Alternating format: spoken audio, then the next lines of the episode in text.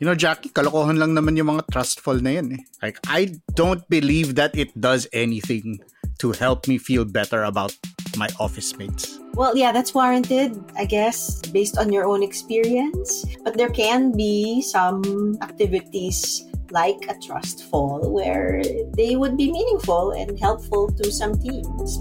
We've seen some of that. Kailangan mo ba ng mas makabuluhang chismisan sa pantry?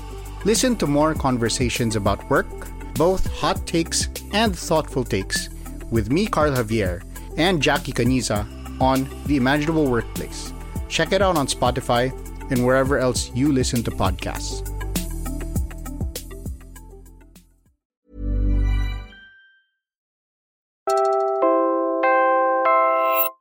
You're listening to Puma Podcast.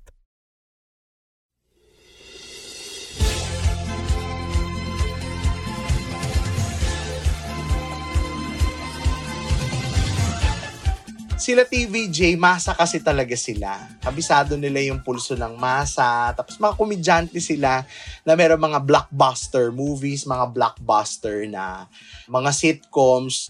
I think primarily, ang nagpalapit sa kanila doon sa audiences, lalo na doon sa masa, ay yung kanilang pagiging relatable.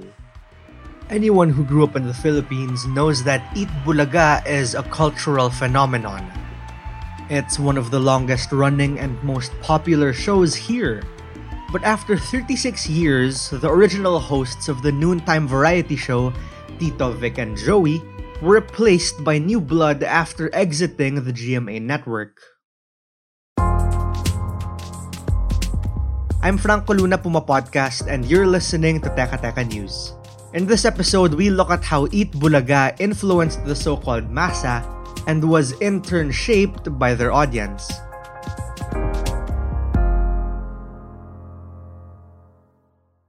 Itbulaga was launched in 1979. This is the tail end of the 1970s going towards the 80s. That was Professor Louis John Sanchez, an associate professor of broadcast communications at UP Diliman.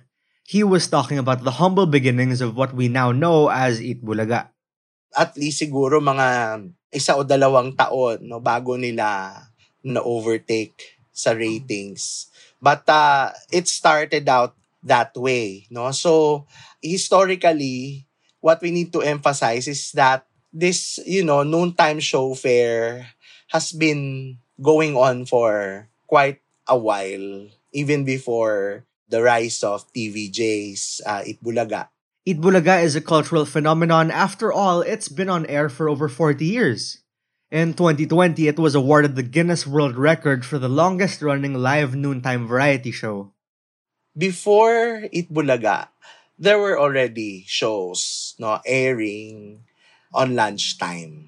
Most notably, yung tinapatan ng Itbulaga mismo nung araw.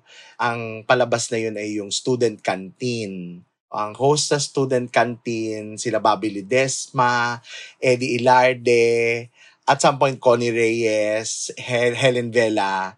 Uh, ito sa noontime show.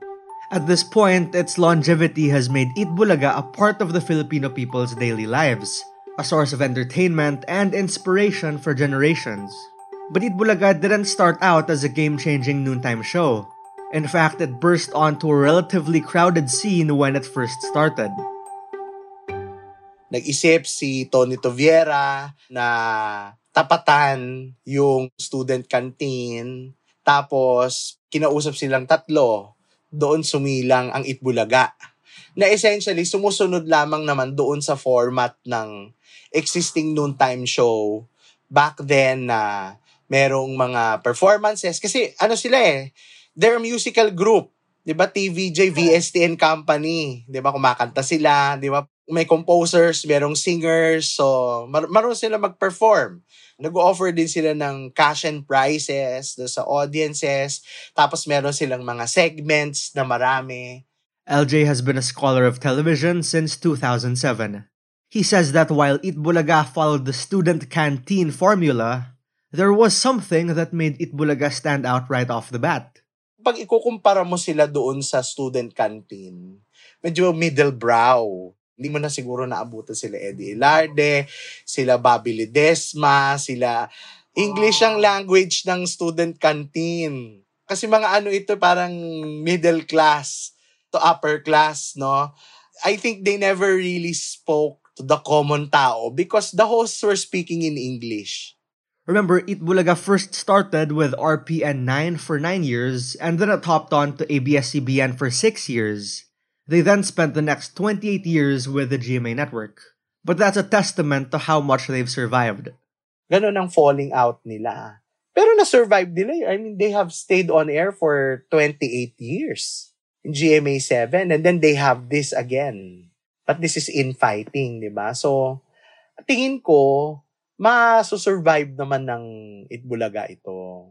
It will be able to reinvent itself, more in tune with the times. Somehow, kasi Itbulaga is all about longevity. It's all about stability. They didn't really want to rock the boat. No? Kaya kahit halimbawa yung mga segments, 'di ba, nila, parang pare-parehas 'yan through the years. It's not like Eat Bulaga set out to create the next tour de force in Philippine television. No, they only aimed to do good showbiz. And they did it well, and the ratings reflected that. They left room to innovate and eventually advocate.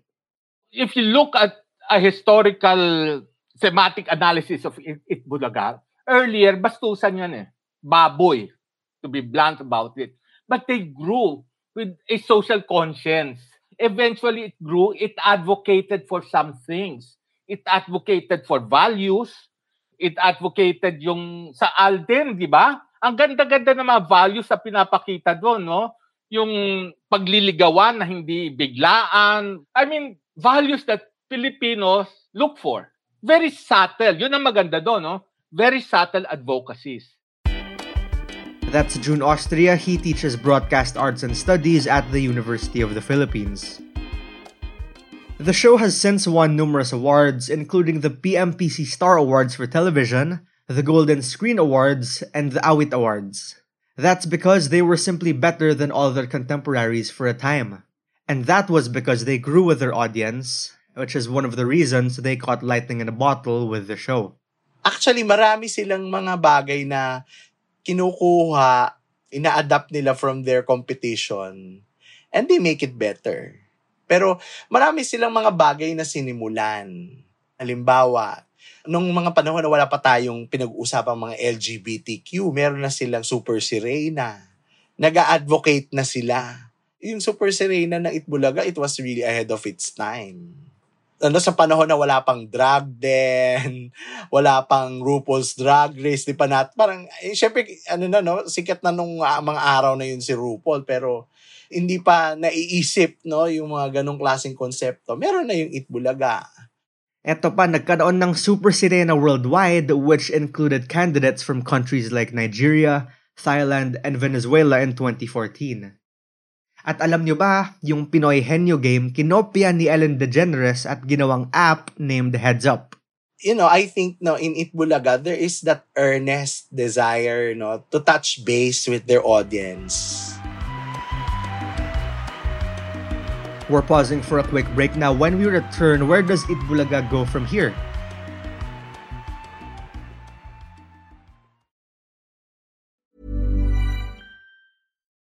Millions of people have lost weight with personalized plans from Noom, like Evan, who can't stand salads and still lost 50 pounds. Salads, generally, for most people, are the easy button, right? For me, that wasn't an option. I never really was a salad guy. That's just not who I am. But Noom worked for me.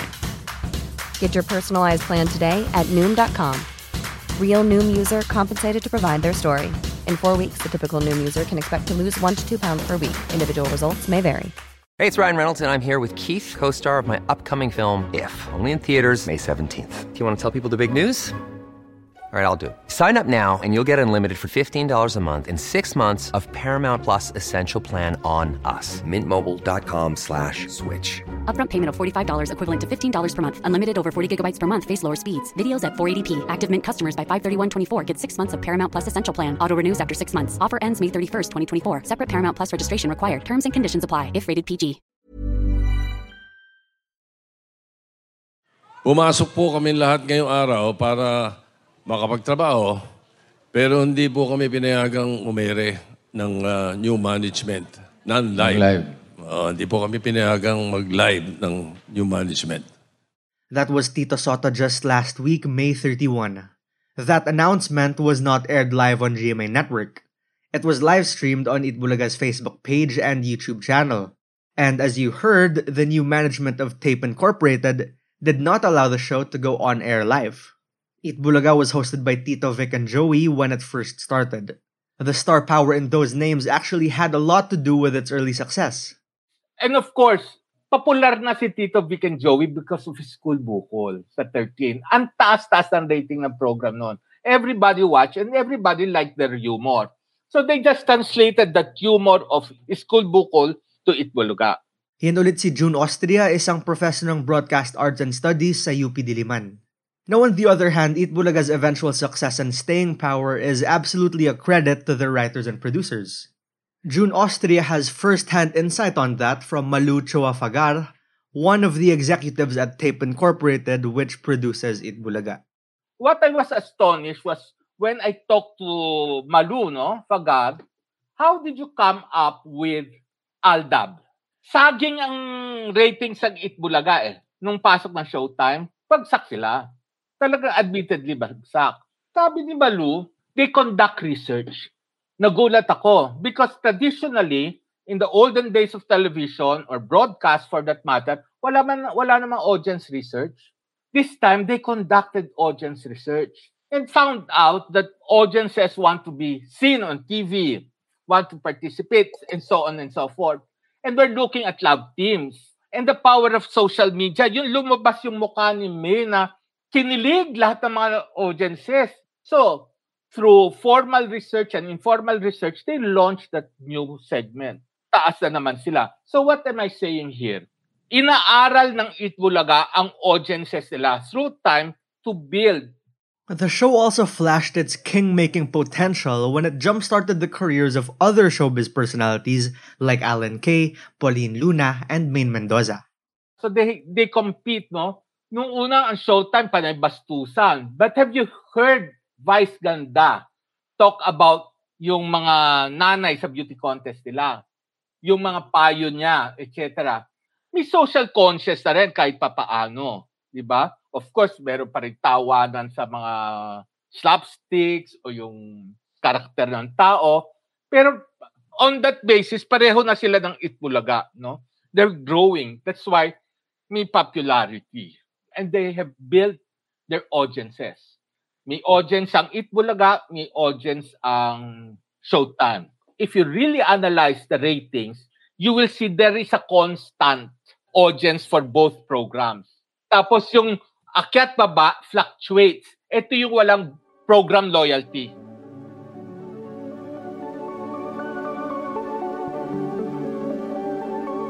Kung natatandaan niyo po, ah, July 30, 1979, nang simula namin ang Itbulaga.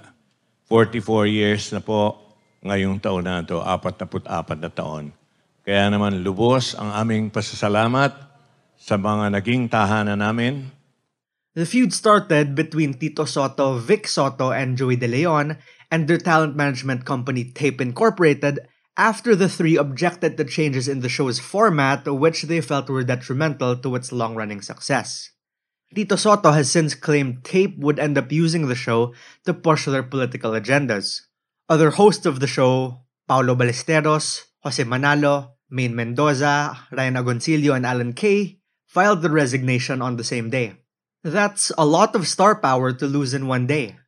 The departure of Itbulaga's hosts could lead to a decline in ratings, since viewers might end up following the hosts to their new title, whatever it may be, in their new home. But at the end of the day, hosts aren't everything. I suspect if the three of these guys, wag naman sana, no? They are not able to show up for the programs anymore. They're old or whatever. There is a legacy that they have built. Almost 50 years eh. May legacy niya. At maipapatuloy niya nung buong production team, no? The program is not just the host. Kasi di ba star system ang Pilipinas? So yung star system na yun, they were able to translate it to something else from the audience's point of view. So kahit wala si Tito Sen dyan, manunod pa rin ako eh. Kaya absent si Vic, manunod pa rin ako. Absent si Joey, manunod pa rin ako. Kasi nakabuo na sila a concept that people will become loyal to. They're loyal to the program, not the three hosts. That's how I do it. That's a major win for TV5, by the way, which has been struggling in recent years. But the show's move has the potential to shake up the Philippine television landscape completely. Just think about the impending shift in viewership and advertising spending. The shakeup might have been a long time coming, considering how quickly the television landscape has been changing these days. Scholars of Philippine TV says shows like Itbulaga all feel the bite from the rise of new media platforms, the changing Philippine demographics, and the tougher competition for viewers. But losing the great Itbulaga might feel like losing a bit of our culture. It's reflective of Filipino culture because they present what resonates. They reflect the wants of the audiences. They reflect the Filipino humor now they reflect or they represent what the Filipino audience, big number of Filipino audience, would like to see. And it's again, this type of variety shows are escapist. But you see, I think, no, siguro ang wishful thinking ko that the taste of Filipino, a wide number of Filipino audiences, the taste has changed. They want more substance, a little more substance than what we used to have back 40 years ago. So that reflects it. That reflects the want for decency, want for values. Just like celebrities, Eat Bulaga derives its power from its popularity, which it gets from its massive audience base. But academics say this audience can exercise its own power to affect change in the way Eat Bulaga goes about its business. You know, the Filipino audience should be media literate. They should understand that what Eat Bulaga dishes out is to capture their needs, their wants, their desires, their taste. Kasi para kumita ng pera. Bottom line, it boils down to making money. Dapat alam ng Filipino audience na pinagkakakitaan ako nito. There's nothing wrong with that. Na-entertain mo naman ako. Di pagkakitaan mo ko, fine. But what the Filipino audience should learn about Itbulaga, they can put their foot down. They have a voice. Kasi nga, mirror siya. They have a voice. If they don't want something in the program, make the production feel it. And that was today's episode of Teka Teka News. Again, I'm Franco Luna. This episode was edited by Piloy Blanco. If you like this episode, share it with a friend or two. And of course, don't forget to follow Teka Teka News and Puma Podcast on your favorite podcast app or on YouTube. Thanks for listening.